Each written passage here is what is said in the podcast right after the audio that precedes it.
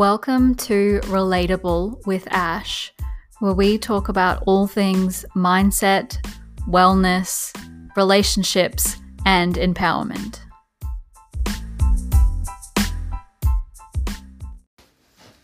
Okay, welcome back to Relatable. I'm here with Chaz. Hello. Today, we don't have anything solid planned uh, to jump on the podcast with, but something that came to me while I was just on the toilet was was where all my best ideas come, apart from the shower, is um, the Chris Rock Will Smith thing. It's not new news, but I saw this Facebook post and it was a bunch of questions that you can ask or encourage your kids to ask if you have kids. Um, just opening up the conversation to a non judgmental point of view and being able to um, allow curiosity instead of, I guess, jumping on the hate bandwagon or jumping on either side. And one of the questions was um, Is it all right for a man to defend his woman? Mm, Which is something that I want good question. It is a good question and there are many variables involved but i wanted to get your opinion on that because i know where i stand um, but yeah i want to i want to know what where you stand on that Yeah, I think uh, the set and setting is the biggest issue with the whole scenario. Like, I think not many people would have that big of a problem with it if Chris Rock was just like, let's say, out in the middle of the street and just yelled out this like joking slur about Will's wife having no hair and she's got this alopecia issue. Um, yeah, I would say it's probably slightly more okay to slap the shit out of him in that scenario rather than when um, Chris Rock's actually doing his job as a comedian. Like you can't you can't like the guy's literally working. That's his job. That's why he's there. He's gonna make laughs and he he's gonna point out some sore points inevitably because that's why things are funny. If you can point out the sore point and then flip it so that way we can look at the light side of it, that's the best part about comedy.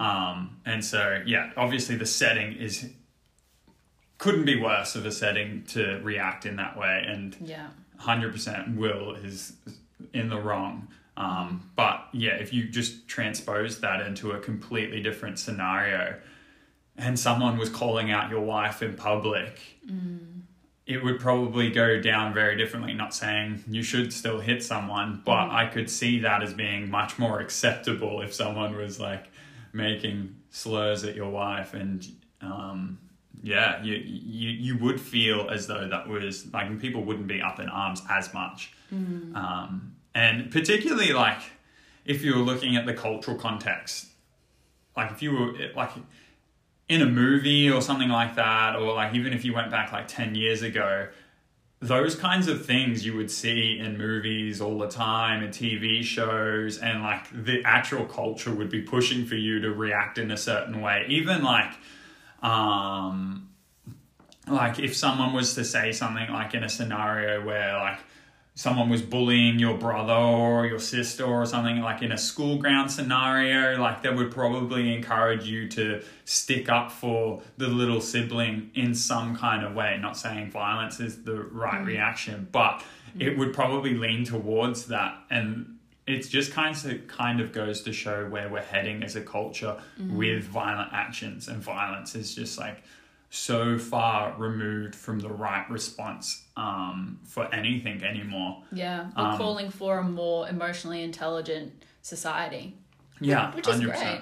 It is great, but it, it's also interesting. I look at it from the perspective of there's still a good majority of the world, like at least 50% or higher, that do not live in a society where we have as much privilege and as much, um, I guess, room to ponder how to react and behave in those scenarios because they live in places that are accustomed to so much violence. Um, that I think it's also softening us as a culture. Um, like again, the stage wasn't right to do that in, Yeah. but like inevitably, there's there's still bad people out there, and I do often wonder like what happens if something horrible kind of like cracks like oh, happens in in our own society, and how will people react? Uh, Will we be too soft to actually engage with like something that is like super violent and oppressive against us, and people are so soft about it that they won't be able to take some kind of action against it.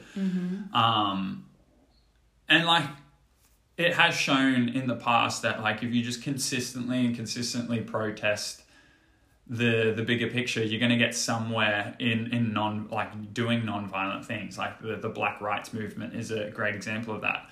Although probably some people would argue that there was some also like Malcolm X was kind of slightly towards the more violent end of things. And then you've had Martin Luther King who was going the other direction was like all about peaceful protests. Um Do you know what? There's I actually read a really interesting quote by Martin Luther King the other day. It was a letter that he wrote while he was in jail.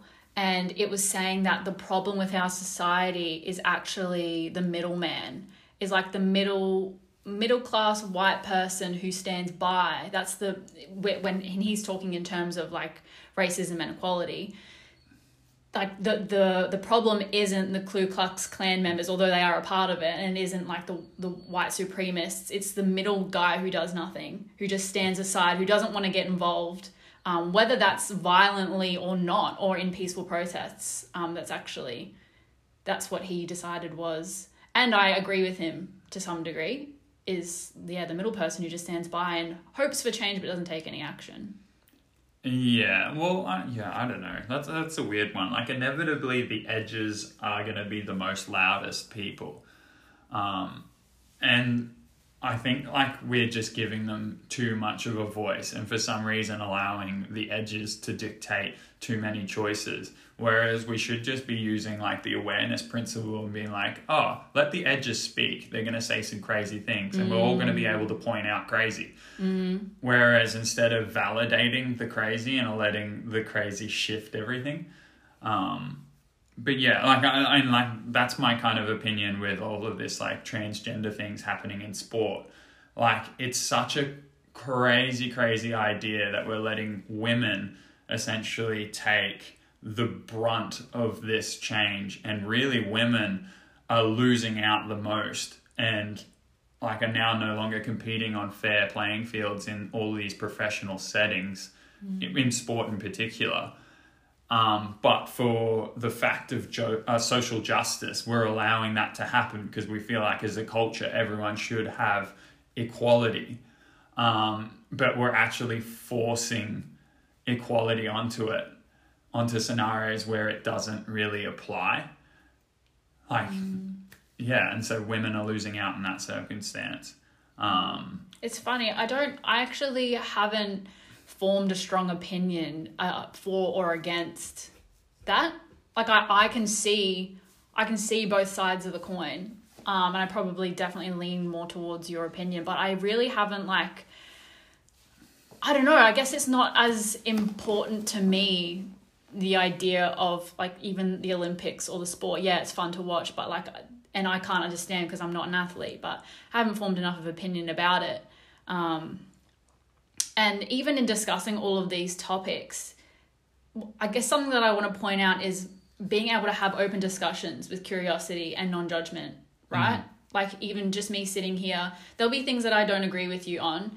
And over the years, I've learned to allow you to have those opinions. Same with the whole Chris Rock, Will Smith thing. Same with, like, yeah, gender equality, or whatever you want to call it.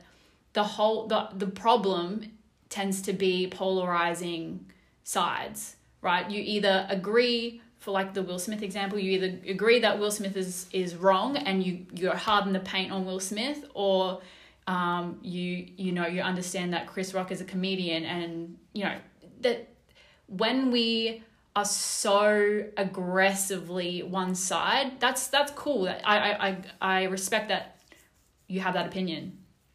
But it's when you start fighting back and creating arguments instead of really listening to one another and allowing people to have their differences. I think that's where um, the problem really occurs. yeah, people are kind of just taking it from like the the symptom and like they're looking at it from oh okay Will Smith slapped um, Chris Rock how horrible that is but they're not really looking at the causation. Like what is Will going through in the background of his mm. life in order for him to be able to be just sitting there already at like a nine ready to hit 10 and mm-hmm. slap someone? Like the guy must be going through some stuff mm-hmm. that none of us are aware of and it doesn't matter how much speculation you put on like we're not going to be able to get an inside window into his mind and work out what actually led him to doing that unless he actually becomes super vocal about it.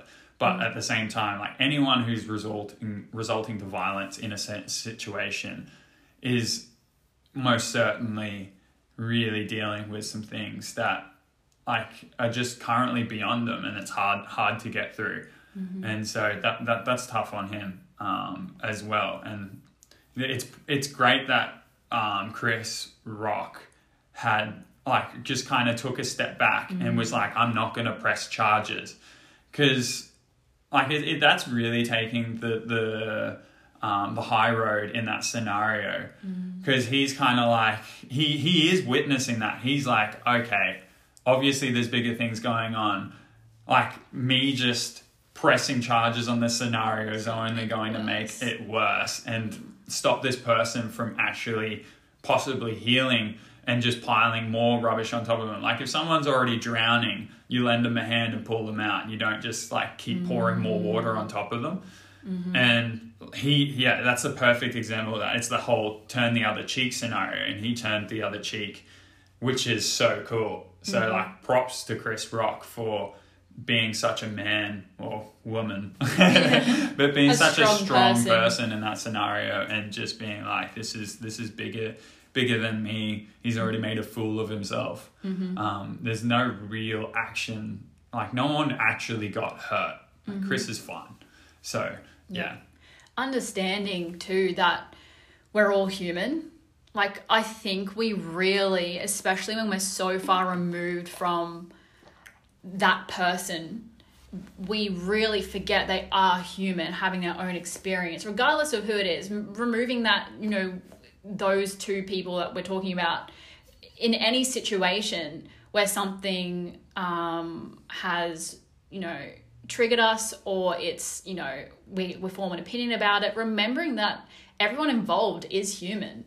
And there's so much more subtext to what's going on than what we know. And being able to come to that yes, you can have your own opinions. That's like that is part of the human condition. We have opinions, but being able to also come to a compassionate point of view, um, understanding that, yeah, they're all just what I've said. They're all going through something. also super weird left left uh, wing like view of the whole scenario but like how surreal would have that have been being chris rock and just like living that moment and having it play out you would have felt almost out of body the whole time you would have just been so shocked but Is this real? yeah like exactly you would have questioned it the whole time Yeah. and it would have been like it's going to be a memory he's going to have for absolutely forever Mm-hmm. and like depending on how he looks at it it's kind of like that's a memory that you could cherish in a weird way like Yeah, I kind of want to see his stand up when he comes to Australia now, just for that fact. Like, surely he's throwing that shit in there.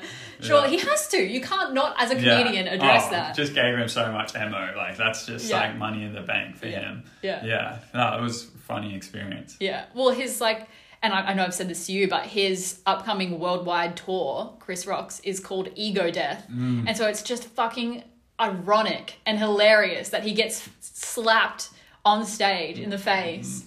telling a joke. yeah And his reaction like stands true to that. Like there was no ego involved. Mm. Yeah. He wasn't like remove get get him out of here, Yeah. remove Will. yeah Um, he took it took it he like a took it champ. like a soldier yeah yeah. Yeah, that was awesome. Mm-hmm. Yeah, there's so much actual like light you could take out of that scenario Mm. if you just have that perspective and ta- like what what good can we learn from that scenario? Yeah. And I think Chris Rock has really instilled a lot of good values from that scenario, and we can all learn some really cool things from it. Mm-hmm. Um, so yeah, like you said at the start, it's about asking like those questions and allowing the curiosity of the conversation take you there because there's definitely it's taken the world by storm, but it seems like people are talking about it for a lot of the wrong reasons when you could also be looking at all of the right reasons and Yeah. what did go well in that scenario. Yeah, not even uh, not getting distracted by the specifics of those two and and letting it open the conversation in your family and in your relationship. Like, you know, even between us, it could open the question of when would I want you to step in to defend me? Or when, like, when should I step in? Or, like, what is the right form of um, defending and protecting? Yeah. You know?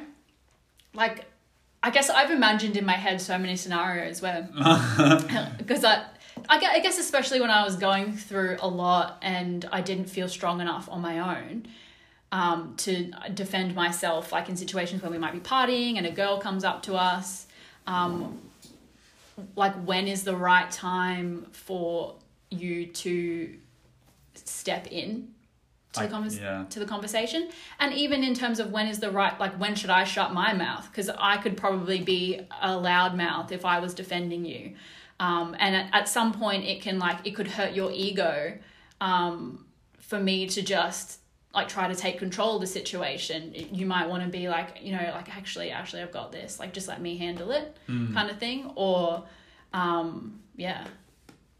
Something like that as well. There's so many different like conversations that you can take from that scenario. Yeah.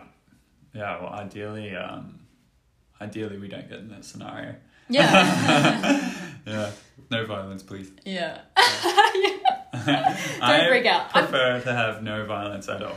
I'm definitely very avoidant in like any kind of violent confrontation. Like you would be it would be a crazy extreme scenario for someone to somehow get me to the point where I'm like, you know what, I'm re- I'm willing to possibly risk death because that's what you're effectively saying. If you're choosing to turn to throwing fists or hands, you're ch- you're literally choosing mortal combat. Like there's a chance you get struck, hit the ground, knock your head on the on the floor, and die in that mm-hmm. scenario. And that to me, that's just such a a useless, not worthwhile mm. use of your life. Like why would you do that unless you're getting paid absolute bags to to do that and you're a professional fighter? It's just not worth the risk. Like I, I do think it's uh, like awesome of people who dedicate their lives to learning like a martial art and a skill of some sort, or maybe multiple martial arts. Like that's awesome. But you're learning so many other different values and skills from doing whatever that task is and becoming a master of something. But just going out and solving a confrontation with violence is just the last, the, the absolute last scenario I would want to be in. what would it take for you to what- be in to a, get to that point oh someone would someone would most certainly have To to, like physical first. physical first. Yeah, yeah, I'm definitely not ever choosing violence first. Mm. Um, and like I've had that heaps of times, like on sporting fields or um, even even on nights out. Like even when people have hit me on a night out, like I've gotten very angry, but I haven't actually gone to Returned it. immediately strike or anything like that. I've just like you can see the anger inside like my eyes, mm. and but like I, yeah, I I haven't gone to act on anything at all, and usually like you don't have much time anyway in those scenarios. But yeah, definitely striking someone is the last thing you want to be considering. I and I think that all the time, like especially.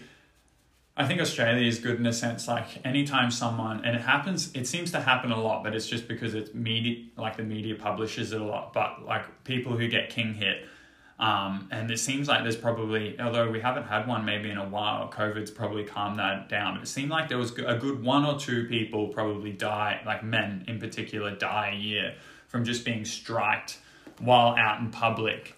And um, yeah, they That's knocked still it. scary odds Oh yeah, and they knock their head on the ground and they just die from people just assaulting them.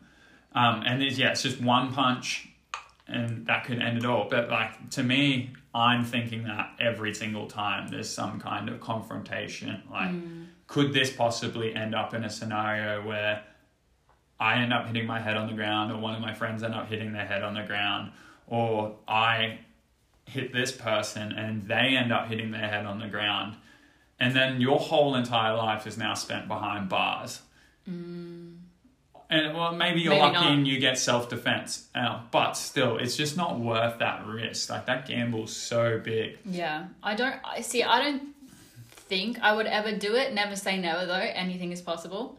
Um, but yeah, that ha- definitely hasn't crossed my mind when I've been imagining those scenarios. And usually, when I am imagining those scenarios, it's coming from a place of anger. Like I'm already angry or I'm triggered, and that's the power of anger, I suppose. Is you can imagine those scenarios and you can imagine yourself actually physically hurting someone. Um, but it actually does feel better to be able to take the high road. It, like the fact that someone's hit you before and you've been able to not retaliate it's like is a great testament to your like mental and emotional strength i think. And that's probably what it does come down to with those people. Even though they're drunk or they're on drugs like at the end of the day what's their baseline emotional um, strength and mental strength? Their capacity for Yeah, like if they're already at that point and they're willing to hit you, and you like in my scenario, like I was a complete stranger, you're just like, what? What else are they willing to like? They're willing to risk some craziness, and I'm not. I'm not willing to go down that road. Like find a find a way to get out of that situation is my best advice. Like you don't want to be in that situation. Full stop. If you can get a way out, get a way out. Um, a lot of the time, running is always an option. Like I'm not saying like, like if you're some, a bunch of people beating on a friend, um, obviously go help them. But like but that if there's an escape route, yeah and there normally almost always is an escape route, it's always best to just de-escalate and leave the situation. Um, not always possible. Like there's always going to be like those dark alley moments where people might, you never know what might can happen. But like we're talking about things that happen very rarely in our cultural context or society. I guess Yeah. is what I'm trying to get at. It also, I think, speaks to my privilege the idea that I know I would be safe if I was to hit someone, especially if it was a male. Like, if I was to, like in my imagination, fly kick a male, dep- no matter what they did, if we were in a public setting, there's people around me. If I was to fly kick someone, not that I'm sure that I could, I'd probably just land on my ass, mm. or like punch punch a man, or slap him, or throw drinks on him, whatever it speaks to my privilege as a small white woman that I would not get in trouble for that. The most that could happen was either let's security guards, for example, if we're in a nightclub, security guards might even just see that a male is involved and take the male out, or they might even, you know, they'll, they'll just ask me to leave the club. Um, they're not going to get too physical with me. Um, and that's that is the privilege of the white woman in in clubbing scenarios. We get away with a lot. Yeah, just Just women show- in general. But yeah, yeah, definitely, I agree with you.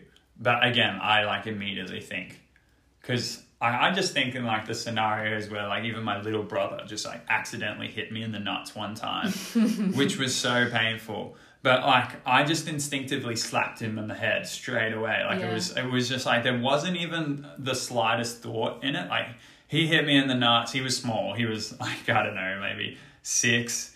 Um, and he, he just ran up and he just like Punched you punched straight me in straight in the balls because we, we were play fighting, but like it was just like you didn't understand that boundary there. yeah, and like I immediately just gave him like a, like not crazy hard, but like hard enough for it to shock him.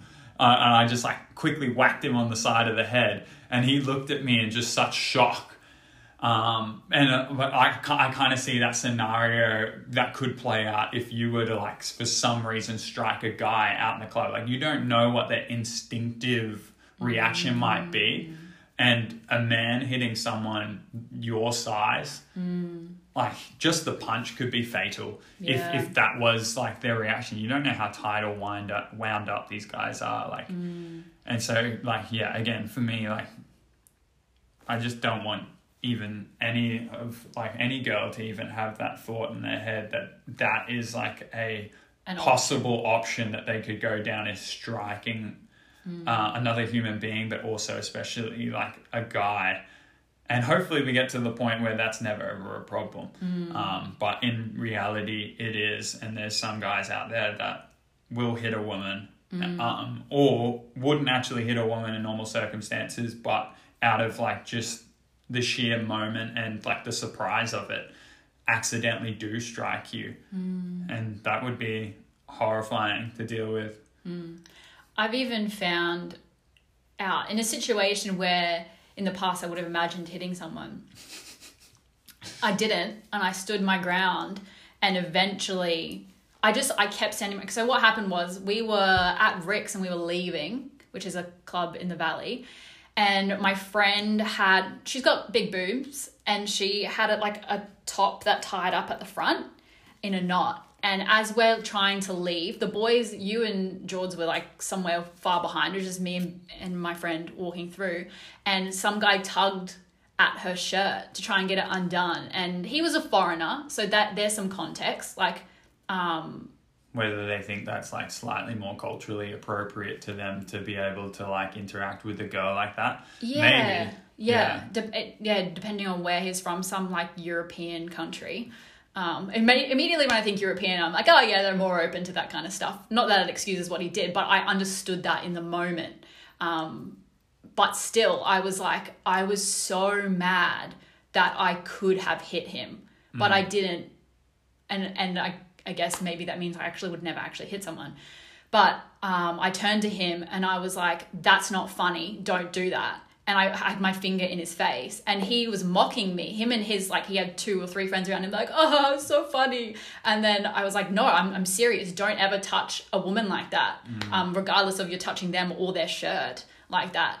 Um, and my, my friend was so stunned. She like she, she was in shock. She didn't know what to do. Um, and I stood there until he took me seriously, and I looked him dead in the eyes, um, finger in the face, and and at the end, uh, towards the end, he was like, "Okay, okay," like he wanted kind of wanted to calm me down. He still wasn't taking me seriously, which is only infuriating me more. But um, I just tried to use my words as much as possible. And then, of course, at that point, like Chaz from the corner of the room has seen this man like up in my grill. Well, I'm up in his grill, but Chaz, not understanding the context, just bursts through, and he kind of he's standing he's standing there next to me and the guy, and I don't know what was happening, but um, that was like that was a great, I guess, defense, I suppose. Yeah, just Jordan and I went far behind. But Yeah. yeah. I came in and I pretty much like pushed the guy aside and was like, "We're leaving," Yeah. and we all just left.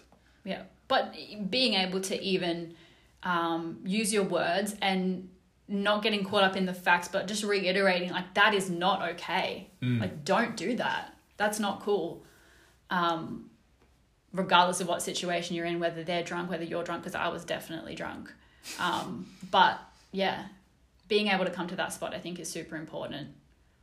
And like, look at the conversation that's being opened up, even between us, but is going to be opened up between a bunch of people when is when is hitting someone okay when is it not okay Yeah, and I think like what society's telling us now is hitting someone is never okay. yeah Um, but I I'm on the fence about that. I think Mm. there is going to be some scenarios in life where you're going to have to possibly have like resort to violence in order to escape. Like there is bad people out there, and they Mm. they if someone wants to do bad things to you and you don't have the capability of defending yourself um, like that is an issue as well. So it, it is a necessary evil. Um, but yeah, obviously, back to bring it full circle, that scenario and that setting with Chris Rock and Will, not the best scenario to ever engage like that. But there might be a scenario where someone instills violence on you and, and it's okay. And if Chris Rock had have hit Will, we would have all been fine with that, right? Because he didn't initiate it. But yeah, again, props to him for not engaging and de-escalating and being the bigger man and not lumping more load onto Will and, and just letting it be what it is. And he's gonna come out with a banger uh, comedy special bit that's gonna crush it for him. Mm-hmm. Yeah. yeah cool i had another i had another thought to put onto that but i it's completely escaped my mind Okay. I wanted to um talk about like you had your last podcast. What was her name? sammy Sammy, the gym and fitness Yeah, yeah. girl. Yeah, cool. I, I wanted to just touch on gym and fitness for a bit. Um, because I, I was enjoying that conversation that you two were having, and you two were talking about confidence in the gym, mm. and I like it from a female perspective. It's it's an interesting angle, and it also like I can see how that's like a big big issue for women, particularly like we have whole female gyms created just for the sake of women not having to feel like they're being watched constantly when they're in the gym. And that's definitely like it's such a masculine kind of space. Um and especially if you've got like when you're when you're considering like there's going to be some dudes in the gym that might be on like more testosterone and they're they're possibly doing those kinds of things as well. Like you've got like this kind of i guess almost like sexual act atmosphere in some circumstances as well like the male Peacocking. yeah, the male gaze, the peacocking that's occurring, like it's already like a it a lot of people are in the gym because they care about the external and the image and how they look for other people, not necessarily always just for themselves. Um, so like it's a weird environment to be in and that can create a lot of anxiety. But I wanted to like just talk from the male perspective, like even males like getting into gym, that can be like a really really um, awkward environment, particularly if you've never been there before. Um, I've like I've got some funny stories where I've like completely goofed in the gym and like I would be the last person you would expect to hurt themselves in a gym or do something ridiculous these days. But like I I also had humble beginnings at some point. I remember I was on the treadmill one time and I was going I was going pretty hard. Like it was like a four minute run, but like I had the I had the speed up at like a pretty good run. Um, and I was I was going at the point where I was like, once you hit the four minute mark, you're pretty gassed. Like you're gonna have to actually stop. And I had not used treadmills very much at that point.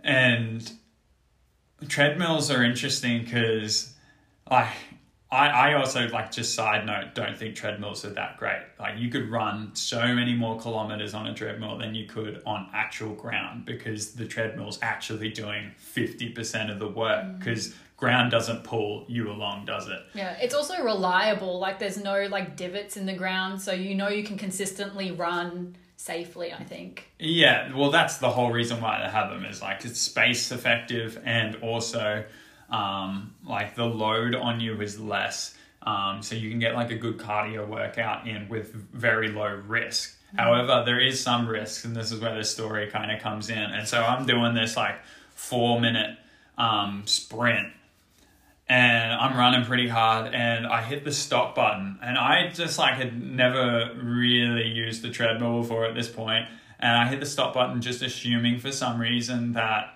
forgetting all of Newton's principles thinking the treadmill's inertia would just stop. Mm. And so like I hit the stop button and just stopped running. And didn't use like the side rail that you're supposed to use and it just ejected me. Ejected me and I was on the last treadmill with the wall behind me and so it ejected me off this treadmill at a pretty alarming rate and smashed me into this wall behind. And I'm like sprawled onto the wall just going oh god what the hell and people like in the whole gym would have heard it like people were looking to check I got up pretty quickly and tried to shake it off and people kind of like one guy came here like a bit of a thumbs up just to check if I was okay and yeah, my uh, my gym workout at that point was like pretty railroaded. I definitely stuck it through though. Like I was like, yeah, I'm gonna finish my workout. Um, but like even just like making that decision to stay and push through the embarrassment of just making like a horrid mistake like that. Yeah. And just yeah. I think honestly, the people in the gym seeing you stay after that would have been had like a newfound respect for you. Like their respect for you would have just gone up. Yeah. Like the the the secondhand shame that they felt would have dissipated. Like man, good on him, because a lot of people would just leave yeah. if that was to happen. So, Yeah. Well, that that's actually a really good segue into um, one of these like ideas I've been playing with lately, and um, I've coined it the emotional consonance continuum. What? Okay, so you got like dissonance, which is like the opposing opposing, whereas consonance is like harmony. Right? Right. So I'm, I've called it the emotional consonance continuum. And there's all these like different feelings that I've kind of just been like identifying and noting down whether you can find alignment between them. Hmm. And even though they might be viewed normally as opposing each other, depending on how you look at it, um, you can actually flip it so it works out in your favor. Mm-hmm. And so that scenario where you had like, it was a really awkward moment, right? Mm-hmm. And that like awkward moments, like they can they can pop up all the time. Particularly if you're someone like me who I talk a lot, and I can get myself into situations where I'll say things that will be either super controversial or people have misunderstood what I mean from this super controversial thing, and I've kind of just put my foot in my mouth. Mm. And you can kind of like almost just like there's a stank in the air for a moment where people are just kind of like, did he just really say what he, I think he just said? Did he mean what I think he meant? And if you panic in that situation, like you can just be in this awkward moment where you just kind of feel almost shameful. However, the thing that you could flip in that kind of scenario is like awkward can easily be flipped into a scenario where it's silly and funny mm. right? And you can bring humor into that. And if you just stick it out, and obviously, like some people will continue digging a hole, so that might happen as well. But you can flip awkward to then also turning it into amusement and laughter. And so those kind of like emotion emotions from going from awkward, embarrassed to like light fun and making like that that happiness out of it. Like those those two can flip if you if you find the right scenario where you where you can do that. Um and it's just not about like i guess dying on the sword and being able to like find a way out of that situation Yeah, having humility as well. yeah That's, I think that's the skill you learn from being able to do that, mm. or maybe you just learn it in the moment. Yeah, and um, like another emotion that I find um, can relate on that circumstance is anxiety. So like a lot of people experience anxiety all the time. Um, and you might be experiencing anxiety coming up to an event and you like let's say it's a job interview or perhaps it's like a really big sporting game or like maybe you're trying something for the very first time mm. whatever it might be like let's say you're bungee jumping or you're jumping Even out of a plane Jet skiing was that for me. yeah, exactly. So you've got like this anxiety about it. But at the same time, like I always ask myself when I'm feeling anxious, I go, I feel the anxiety and I say, Am I anxious or am I just excited? And by flipping it to excitement and just asking that question, then I kind of just talk myself into thinking it's excitement. And I'll just convince myself, oh no, I'm just excited. And anxiety and excitement are pretty much exactly the same thing. One is just like a positive outlook on it. And so that's that that's that consonance there. So that continuum is like you can swing to the other end, but it doesn't actually require much input from you. You just have to have like a slight per- perspective shift Yeah. and then you can turn it into this thing that works for you instead of something that's holding you back it can actually propel you forward with motivation It's um it could it could just be a mindset shift as well because anxiety and um excitement are both anticipation. But one is I'm eager for this thing that I'm anticipating and Yeah. one is I'm fearful of this thing I'm anticipating. And even being able to ask yourself like um how how could I be excited for this thing? Like what what possibly could be exciting about this for me?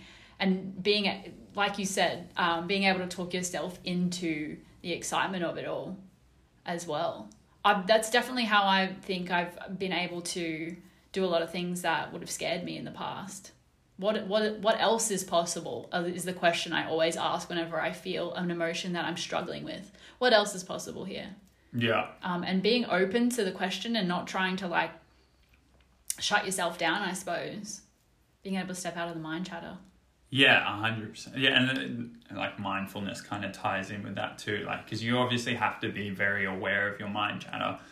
Um, and like learning to build a healthy relationship with your personal mind chatter like my mind chatter i should say um, my mind chatter for me i find is usually very positive. Um, obviously, I have like the ability to get into negative holes as well, um, and like that's you. If Ashley and I ever have an argument, it's because I've got stuck down like a bit of a negative hole, and I, I I've lost that ability to look at the op- optimism in the scenario and kind of stick to the empathetic point of view and look at it objectively. Mm. Um, and that's just like normally I'm just defending my own ego.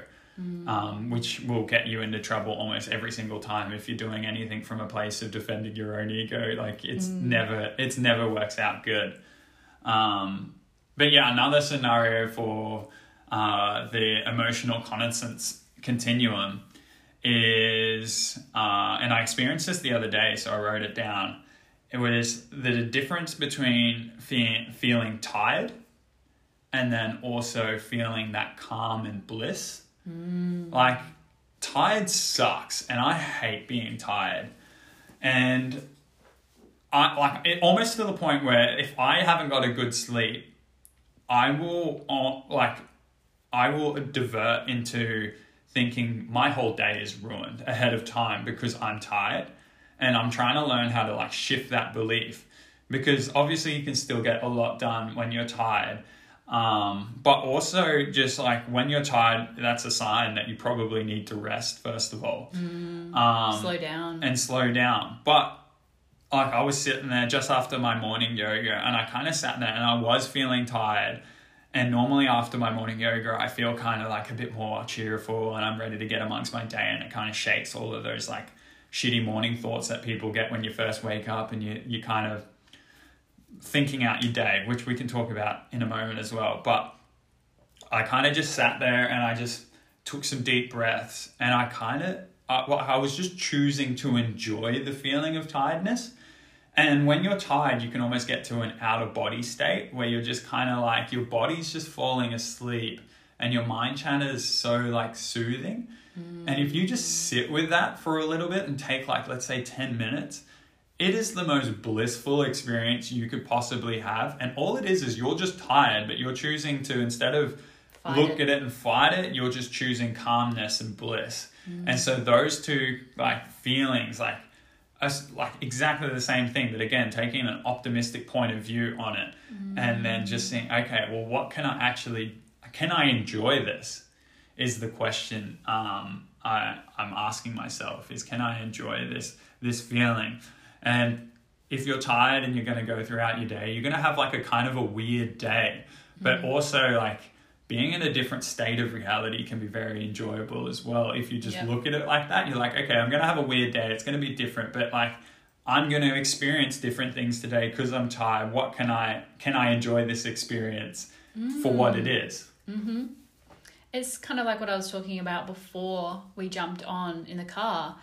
Um, similar was, you know, the, the suffering comes from you know that that we can experience pain or discomfort but there's also an added level of suffering dependent on our mind chatter and how we choose to look at the situation and our point of view.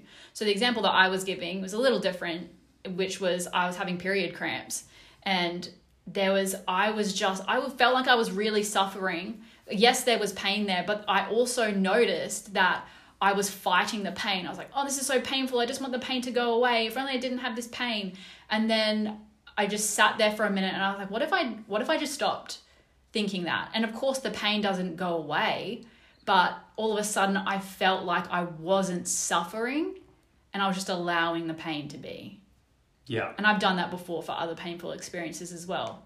Um, I sorry to interrupt you. That's right. I feel like, um, and I'm, I'm, I don't want to piss off any women out there saying that I understand what period pain feels like because obviously I don't. I'm a guy and I'm super lucky in that regard. Mm-hmm. Um, but in the same scenario, if you're someone who's like an avid gym goer and you're lifting a lot of weight and pushing yourself all the time, you're constantly in pain. Mm. Um, but what an avid gym goer will t- do is like they'll just continually tell themselves, they're like, pain is gain, right? Like you're mm-hmm. constantly thinking, okay, I'm in pain, but however, this pain means I'm building more muscle. It's going to support me. And yeah, and this so you're constantly just looking at your pain as like a positive thing. Mm. Um, what's the word for that? Starts with M.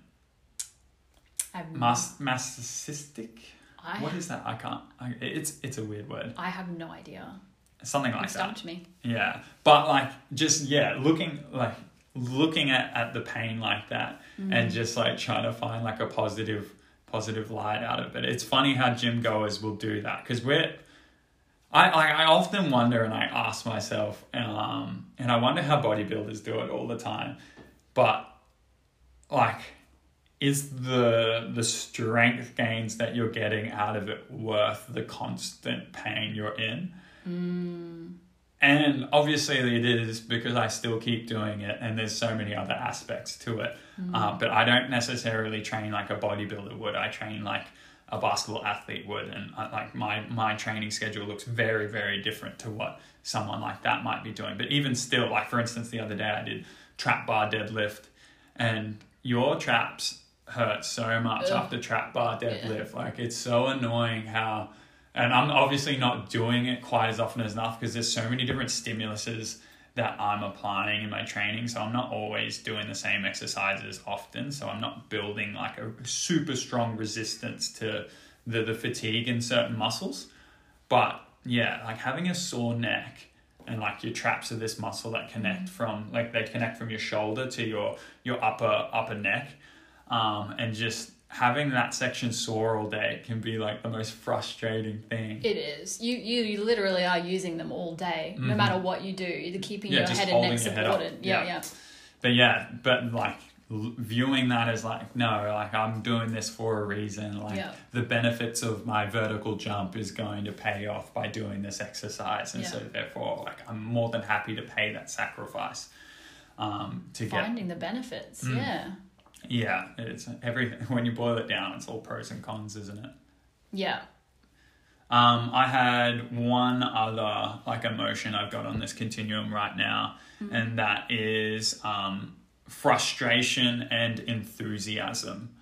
Um, can also be very very similar in the fact that like you're getting frustrated about something because you care about it a lot, Hmm. and so Passion. yeah, exactly. So you've got this care for something, and the reason why you're getting frustrated is because you want to get it right. And so you've got a lot of enthusiasm there as well, and hmm. finding that balance, and again, finding the reason why you're doing that thing. And the best part about frustration is, is normally if you're frustrated, you're at that point where you're probably learning. Like if you're not feeling frustrated about something you're trying to do, then you're not really pushing yourself. Like you're choosing the easy route, and um, that's that's a slow way to learn. Like if you like you, the perfect example is like if some if you're someone who is learning an instrument or something like that, you're going especially when you're first new to it or any new song you're picking up. You're gonna have those moments where you're just like you feel like you want to pull your hair out because you just can't get this progression right. You might have it in your head that yeah I know what to do, but my fingers aren't doing what I'm telling them to do, or I keep making that same mistake over and over. And you practice it like literally 50 times before you get it once right. But when you get it that once right, all of this enthusiasm comes through. You're like, yes, I got it once right. All right, now I can I, now I can have the patience to do it 20 more times to get it another time right. And then all of a sudden you start stringing together correctly. Yeah. And that's like with everything. But that enthusiasm and frustration, they just go hand in hand. Yeah. Um, Do you know what? I- It's also when it comes to the frustration part, I'm just thinking like when you're learning an instrument too, it's also an ego comparison because you're like, I, or um, you're holding yourself to a higher standard instead of embracing the process. Um, I guess it probably comes back to suffering again too. Like you're choosing to suffer instead of meeting yourself where you're at and holding yourself in a space where you're like, you're, you know what, I'm learning. Um, I'm gonna get it eventually if I just keep practicing. Yeah. Uh, that's actually probably like the best point to kind of like end this this portion on is like um, and that was like a Taoist thing was life is suffering. That's inevitable right? That's Buddhism. Buddhism.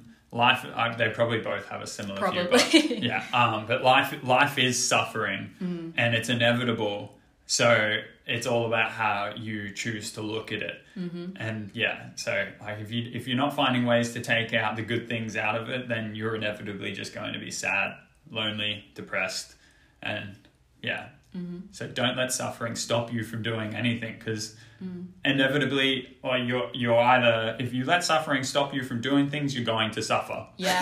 because Yeah. it's inevitable. Avoiding suffering is going to cause you more suffering. Yeah, Literally. yeah, yeah. That- I think that's one of the four, there's like four noble truths in Buddhism. The first one is life is suffering. And then I think it might be the third one, which is like, you are you are the cause of your own suffering. Yeah. Like they, they say it straight out. Like Yeah. you're either in or out with Buddhism because it's like, mm. you're the cause, you're the problem. Yeah, everything's you. Look inside yourself. Yeah. Fucking go inward instead of going outward, man. Yeah, 100%. percent Mm-hmm. Um, that's all I really had on um, like I'm to bring up today. my little little last point was how can you be a healthy skeptic um, i guess that's how i like view my mindset like i've slowly over time become so much more of an optimistic ste- skeptic rather than like someone who's trying to find the hole in everything i'm constantly trying to find what can i take away from everything and it's it's so much of a better way of looking at things because you can just constantly learn. A lot of people like they'll hear something they don't necessarily agree with and they just shut off from the whole entire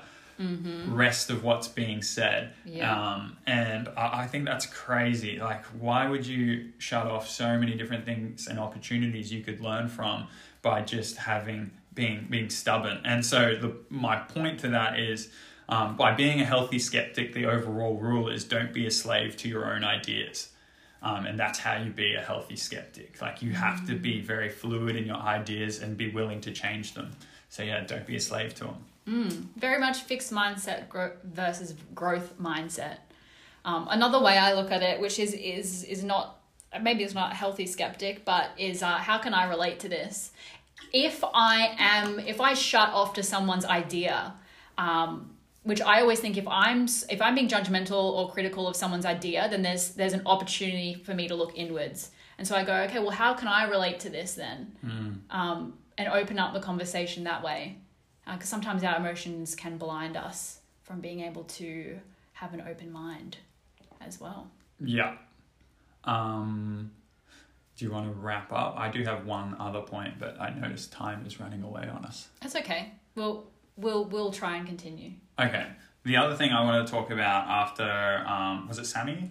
Yes. Sammy. Um, she was kind of talking about calories, which I really enjoyed, and I am one hundred percent with agreement with her with regards to calories in versus Calories calorie in. out, um, and like inevitably losing weight is is all about calories in versus calories out. Uh, however, I do not believe that all calories are equal in the sense that it is very important to eat well, but you can most certainly lose weight by just like you could eat. And I have this debate all the time with um, my work colleague at work, and he like he he like usually I, I would say like ninety percent of the time he makes like really good like health choices with regards like he normally his his lunch meal is um, yogurt granola or like some kind of granola mix. And he'll fast all the way to like one o'clock which is super impressive. And um, he'll eat just this yogurt granola mix for his breakfast slash very late lunch kind of scenario um, which i think is like a great blend. Um, however like he, he'll also go through phases where it'll be like just a chi- couple chicken schnitzels that are like from a packaged food for a couple weeks, which isn't a great option. However, he has shredded up so well um, just from constantly ensuring that he's fasting and he's monitoring his calories in versus out. And he's in such great shape now, it's awesome. Um, even despite not always choosing the best quality of food. Um, but yeah, that that scenario definitely holds true. Like calories in versus calorie out works. It's important. Understanding it is huge. Um, but if you inevitably want to really become like a high performer and you want to take control over how you feel all the time, I would start considering like the quality of your food starts becoming more and more apparent. And I don't think I'm not trying to say Sammy wasn't um, making that point because I'm sure she would agree with me as well. Um, but like, I, I also think, and this is just a theory of mine, for the average Joe who doesn't utilize their body as often as I might, Um, I don't think they notice the difference in performance that you can have when you're eating just like everyday food compared to like a really really clean choice of like you know having like a good chunk chunk of fresh veggies and meats and rice and like just a really nice whole a whole food blend um, of food that you eat consistently compared to like having just like monitoring your calories and then eating like but like eating still donuts or Maccas or whatever it might be but just like monitoring what's going in and out. Like my joint pain when I eat really well compared to when I don't eat really well, it, like the difference is so huge um, that I, I would, I just wouldn't go back, and I obviously inevitably like go back to making unhealthy food choices because if you lived a life of just strict discipline twenty four seven, you would also yeah you would also find misery in that as well. There has to be a healthy balance. Um, Healthy is an interesting word in that uh, uh, a, a pleasurable balance, maybe even. Well, yeah. It, and those, like, let's say when I pig out and I have my, like, two cinnamon donuts and a coffee, oh, it's so good. But it's so good because It's rare. it's rare. And that's what's so important as well. Like, if you were to, like, enjoy candy all the time and just eat candy throughout the whole day, eventually candy's gonna suck. Like, you can't, like, there's no way blissful experiences remain blissful if you try and stay in bliss. Like, eventually bliss turns to, like, almost like a, uh, a hell, right? Yeah. Like, there's nothing. Or you I- need more of it to try and get that fix that you you want from it. I You're think not getting it. the easiest way to explain this is everyone can relate to loving a song. Like you just have that song you absolutely love. Now play it a hundred times a day, and I guarantee you will hate that song. Even once every day for a month, Yeah, you're over it Over by it, that done. month. Yeah, that's a great analogy. yeah, for foods like that. I honestly think we could do a whole podcast episode on food, like Yeah. between you know my intolerances, what it's like having to eat that way. Um, you know, we've already kind of touched on you know uh, energy in versus energy out, but there's a lot there's a lot of knowledge that you have that you've built up over the years that I think we could um, go over. But that's a great analogy to end things on. Um, if everyone kind of took that analogy, I think you would not even notice um, people probably less people overweight, but also more people a bit happier. Um, less cases of probably diabetes, especially when it comes to sugary foods, oh, for sure, diabetes. I think is a bigger epidemic than COVID. Well, in America, yeah, hundred percent. Not even a controversial statement. It might seem controversial, but that's just a fact. Two thirds of America are either pre-diabetic or diabetic. Fucking hell. Like that's so scary. And di- apparently, diabetes is going to be the number one health cost slash also just expenditure for the Americans in the near future. Full stop. Like they spend billions of dollars, billions upon billions of dollars on just diabetes alone. And if they can solve that problem, they're going to have a hell of a lot more money to spend on other things. Like it it would just infinitely make their country better. Maybe that's why all the Asian countries are just crushing it. Not only are they stealing our data, but they're super, super healthy. yeah, yeah. God, their food's good. Their food's good. All right, well, we might wrap that up. Yeah. Um, we covered a lot of ground today as well. Um, but to the listeners, if there's anything that you want us to touch on even deeper, if you have new ideas that you want us to talk about, we are open to talking about absolutely everything. Um, so let us know. DM me, DM Chaz, whoever you're more comfortable messaging on Instagram. Um, DM Ashley. okay. DM me. Fine, that's cool. Whatever. You can't even DM me though. That's what. Oh, you're on yeah. private. Yeah. Okay, yep. There you go. DM me. Yeah. Um, all right. Thanks for coming on again. You're welcome. If you want to support us, ironwoodwatches.com um, or follow me on Instagram on that same thing. It's iron uh, wood underscore watches. Um, give us a follow. That'd be awesome. And uh, yeah, trying to build a small little brand there. Yeah, and also uh, review and rate this podcast because the more ratings and reviews I get, the more it gets out there, which means the more we can do this and actually prioritize this and put more energy into it. Um, and you're supporting people and their dreams too. So, Thanking you. adios. Woo.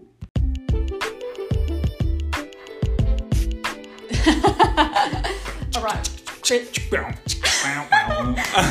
that's my new outro.